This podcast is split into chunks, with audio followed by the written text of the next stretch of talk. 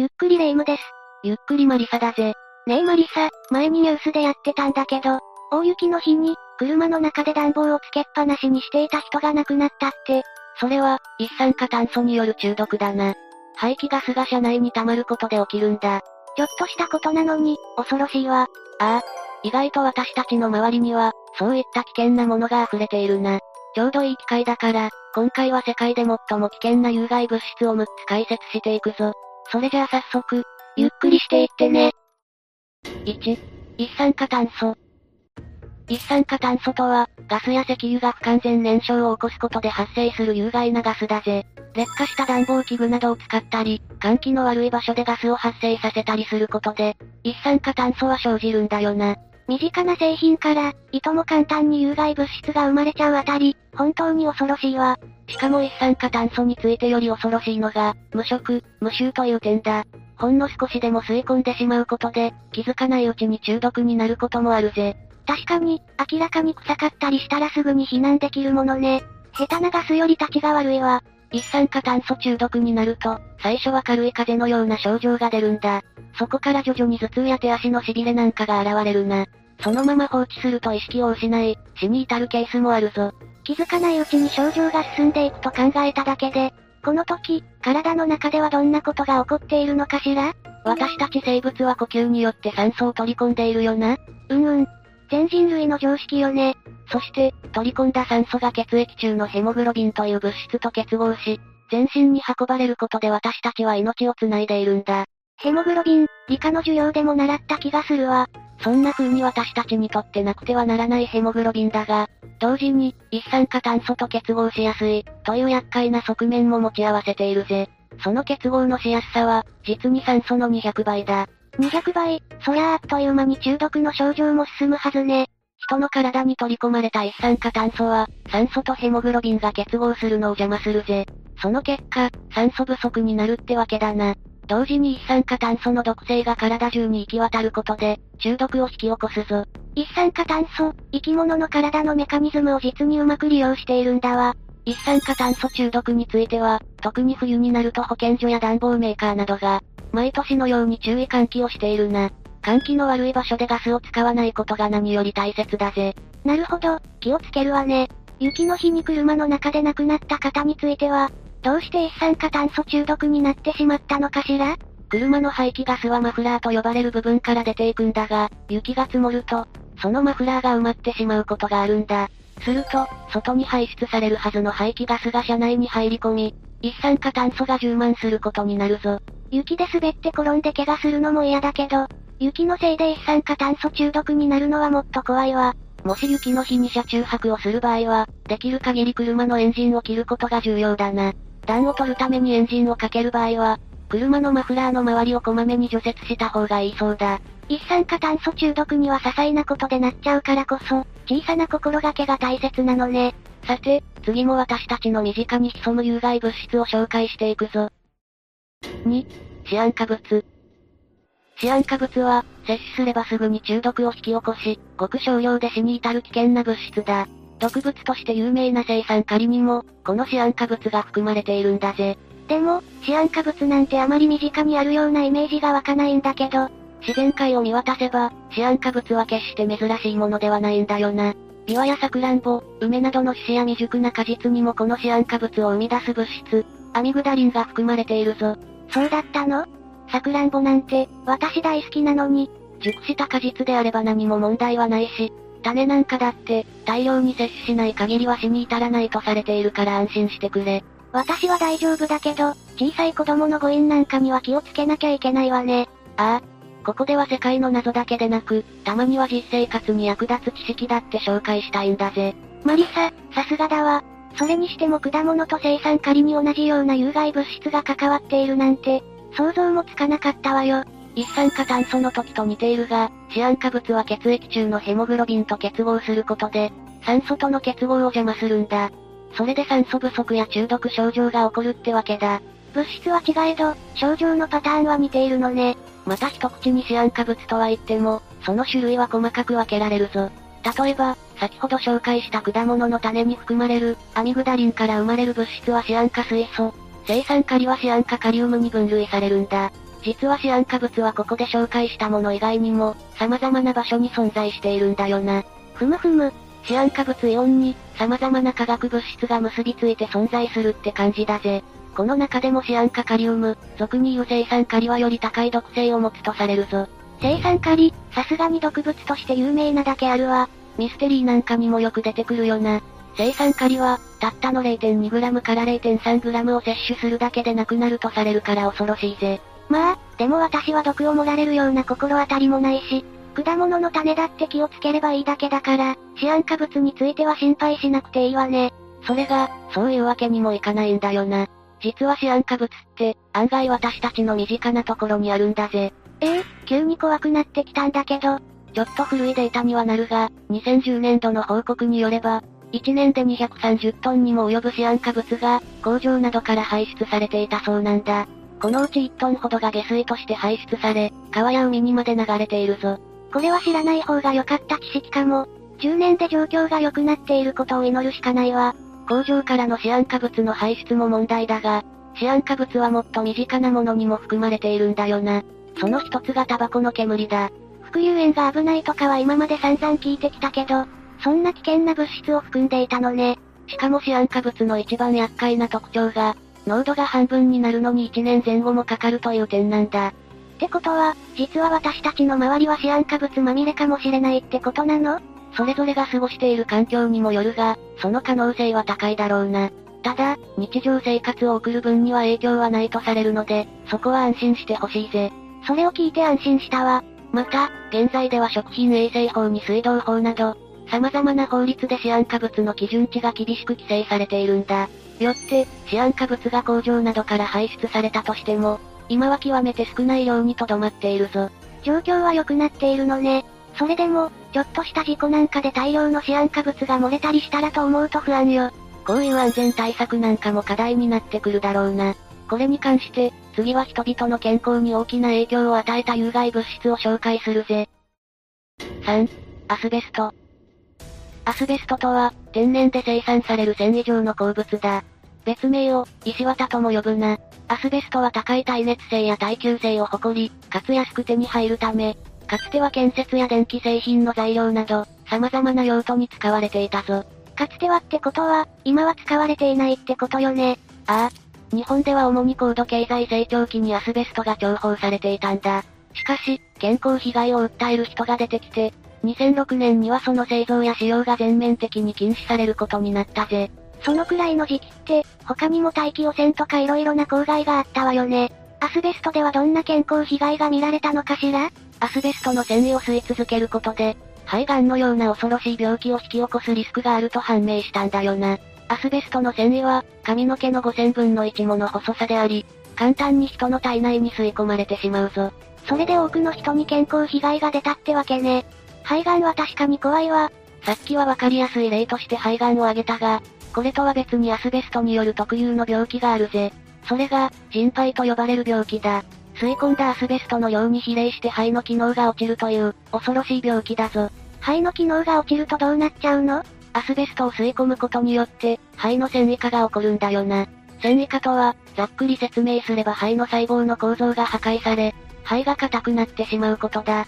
それで肺が硬くなると、呼吸などが難しくなり、生きるための酸素が不足することになるぜ。ここでも酸素不足が起きるのね。肺がカチカチになるなんて、考えただけでも恐ろしいわ。また、繊維化してしまった肺は基本的に元には戻らないと言われており、そこも人肺の厄介な部分だな。それマジなの高度経済成長期に建設用や製造用で食べていた人たちからしたら、たまったもんじゃないわよ。2005年、そういった人やアスベストの工場周辺で暮らしていた住民の健康被害が確認されると、医療費の給付などといった法律が定められることになったぜ。ただ、いくらお金をもらえようと、失った健康は返ってこないのが辛いところだ。2005年って、高度経済成長期からかなり時間が経っている気がするわ。被害の確認まで、そんなに時間がかかるものなの？いい質問だな。アスベストの特徴でさらに立ちが悪いのが、健康被害が確認されるまでに、15年から30年ほどの期間があるという点だ。これまでに紹介してきた一酸化炭素、シアン化物とは真逆で、アスベストは少しずつ人の健康を蝕んでいくぜ。おお健康被害を訴えた人たちは、危気づかないうちにとんでもない量のアスベストを吸い込んでいたことになるのね。残酷だが、そういうことになるな。また症状が出るのに時間がかかるという特徴から、今後もアスベストによる健康被害を訴える人が新たに出てくる可能性が考えられるぞ。令和になっても、とっくに使用禁止になったはずのアスベストに苦しむ人がいるなんて。確かにアスベストは今では使用禁止となっているが、過去にアスベストを使って建てられた建築物がまだ残っているんだよな。かつての被害者の救済のみならず、こういった建物の解体によって起こる、アスベストの飛散も防がないといけないんだ。言われてみれば、そんなに簡単に建物を壊すなんてできないものね。身の回りでそういうことがあって、万一アスベストを吸い込んだらと思うと心配だわ。そこは安心してくれ。2022年にアスベストに関する法律が改正され、アスベストを含む建物を解体する際は、隔離などの対策を取らないと罰が課されることになったんだ。またアスベストの廃棄方法も細かく指定され、解体工事に関わる人も安全に作業できるようになっているぞ。労働者の環境が重視されるようになってきたのはいい傾向よね。どうか、ここからは平和にアスベストの問題を解決に向かわせてほしいところだぜ。ここまでの話を聞くと、もはや生きているだけで恐ろしくなってくるわ。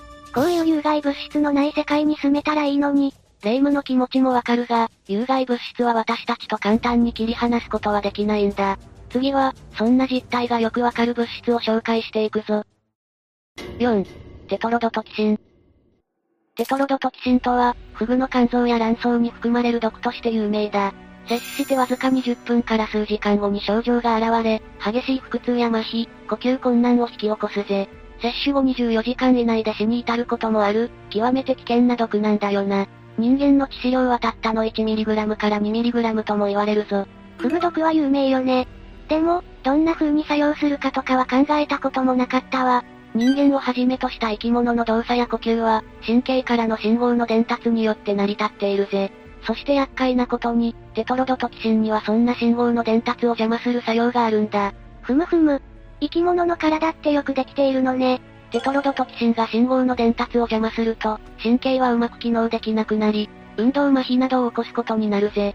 それがさらに悪化すれば、呼吸に必要な部位も機能できなくなり、呼吸困難に陥るってわけだな。テトロドトキシン、なかなかに恐ろしい毒だわ。でもこれだけメカニズムが分かっていれば、対処の使用もあるんじゃないかしら？それが残念なことに、この毒に対する根本的な解毒薬などは開発されていないんだ。だからもし症状が現れたら、ひたすら人工呼吸などをして命をつなぐしかないんだぜ。そう考えると、フグを食べるってまさに命がけじゃないの。こんなに危険なものを食べようと思った人の気が知れないわ。確かにテトロドトキシンは危険だが、その毒素が含まれる部位を避けて食べれば、フグは美味しい食材だからな。ただ、フグの調理が許されるのは、都道府県ごとに与えられた資格を持ったものだけなんだぜ。フグが美味しいのはわかるけど、何もそこまでチャレンジャーにならなくても、世の中には美味しい食材がたくさんあるのに、フグを愛してきた人たちは、フグへのロマンと自らの命の安全を天秤にかけた時、ロマンの方を取ったんだろうな。フグを食べたことのある歴史上の偉人にも、初代総理大臣の伊藤博文や、俳句で有名な松尾芭蕉がいるぞ。松尾芭蕉がフグを食べたことがあるのは意外だったわ。松尾芭蕉も、フグの危険性を理解していなかったわけではなく、フグを食するロマンと身の安全との葛藤で悩んだそうだ。結果的に彼は50歳を過ぎて初めてフグを口にし、そのエピソードが俳句にも残されているぜ。ほう。それは初耳ね。ちなみにフグは、冬の季語にもなっており、実は芭蕉がフグの文化に与えた影響は少なくないんだ。テトロドトキシンの毒性はとても強いけれど、それをも乗り越えられる人類のたくましさを垣間見た気がしたわ。有害物質は数あれど、人類はうまいこと共存してここまでやってきたってわけだな。そして有害物質の中には、私たちに恩恵をもたらすものもあるんだぜ。そんなのがあるの？気になるわ。それじゃあ早速次の紹介に移るぞ。5、ボツリヌストキシン。ボツリヌストキシンは、自然界でも強力な毒物の一つだ。その毒性は、先に紹介した生産仮の100万倍にもなるぜ。その危険性から、ボツリヌストキシンは大量破壊兵器として、世界から公認されているんだよな。生産仮も十分やばいと思ったのに、その100万倍とか、もはや私には想像がつかないわ。これだけだとわかりにくいと思うので、例を挙げるぞ。ボツリヌストキシンはたったの 1g で100万人以上もの人を、モルモットで言えば1億匹を殺すことができるんだよな。やばすぎるわ、そんなに危険な毒素、一体どこに存在しているのかしら？ボツリヌストキシンは、ボツリヌス菌という菌によって産生されるぞ。そのボツリヌス菌は缶詰のような保存食品の中で繁殖し、それを口にした場合に中毒を起こすことがあるぜ。ふむふむ。それで、中毒になっちゃうとどうなるの？ボツリヌストキシンは、微生物によって細胞外に分泌される、害毒素、という毒素に分類されているぜ。そしてボツリヌストキシンが分泌されると、筋肉を収縮させるのに必要な物質、アセチルコリンの放出がストップしてしまうんだ。すると筋肉が機能しなくなり、やがて麻痺や歩行障害、呼吸困難をきたすぜ。神経レベルで人の体を蝕むのね。こんな物質が人間に恩恵をもたらすなんて、ありえないわよ。それが、そんなこともないんだよな。実はボツリヌストキシンは美容整形なんかの現場で活躍しているんだ。霊夢は、ボトックス注射なんて聞いたことないか？確か、顔のシワをなくしてくれるんだっけ？でも、あんなに危険なのに人の体に注入しちゃって大丈夫なの？人体に使う場合は、あくまでごくわずかな量に留めないといけないがな。ボツリヌストキシンによって筋肉が収縮できなくなる作用を利用し、シワをなくすんだぜ。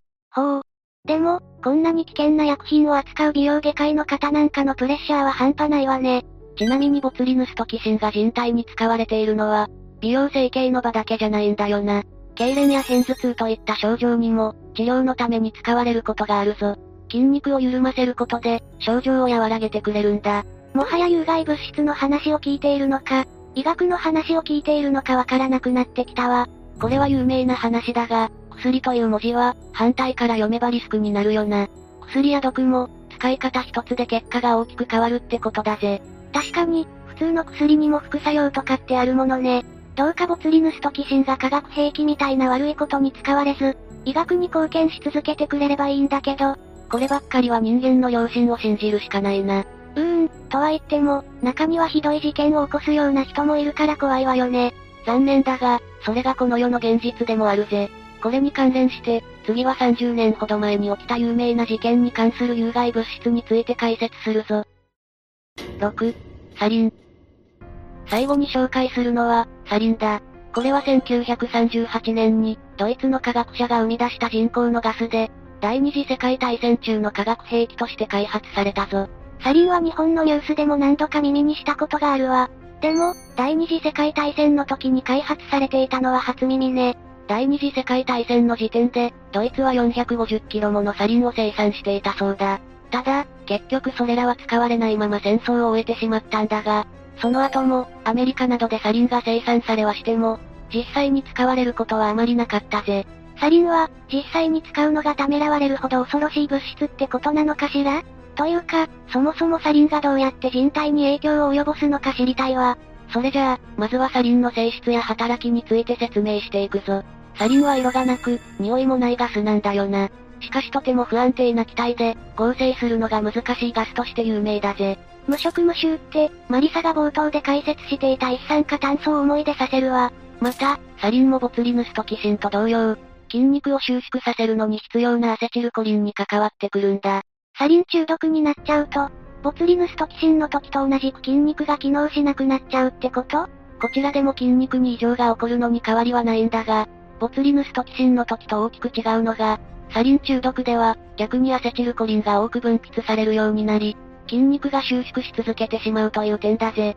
そんなことが起こるのね。アセチルコリンは確かに筋肉を機能させるのに必要なんだが、酵素がアセチルコリンを分解することで、興奮しすぎないように神経のバランスを保っているんだよな。サリンがそんな酵素の働きを邪魔してしまうことで、アセチルコリンが体内に溜まり、神経のバランスが崩れることになるぞ。サリンが特定の酵素に働きかけるだけで、人体のメカニズムをめちゃくちゃにしちゃうんだわ。こうしてアセチルコリンの分泌が異常に促進されると、筋肉が収縮し続けることによる麻痺や痙攣が生じるんだ。これが悪化すれば、呼吸困難や意識障害にもつながるぜ。アセチルコリンは多すぎても少なすぎてもダメなのね。生き物の体は、まさに絶妙なバランスで成り立っているからな。サリンの作用について分かったところで、実際にサリンが使用された事例について詳しく知りたいわ。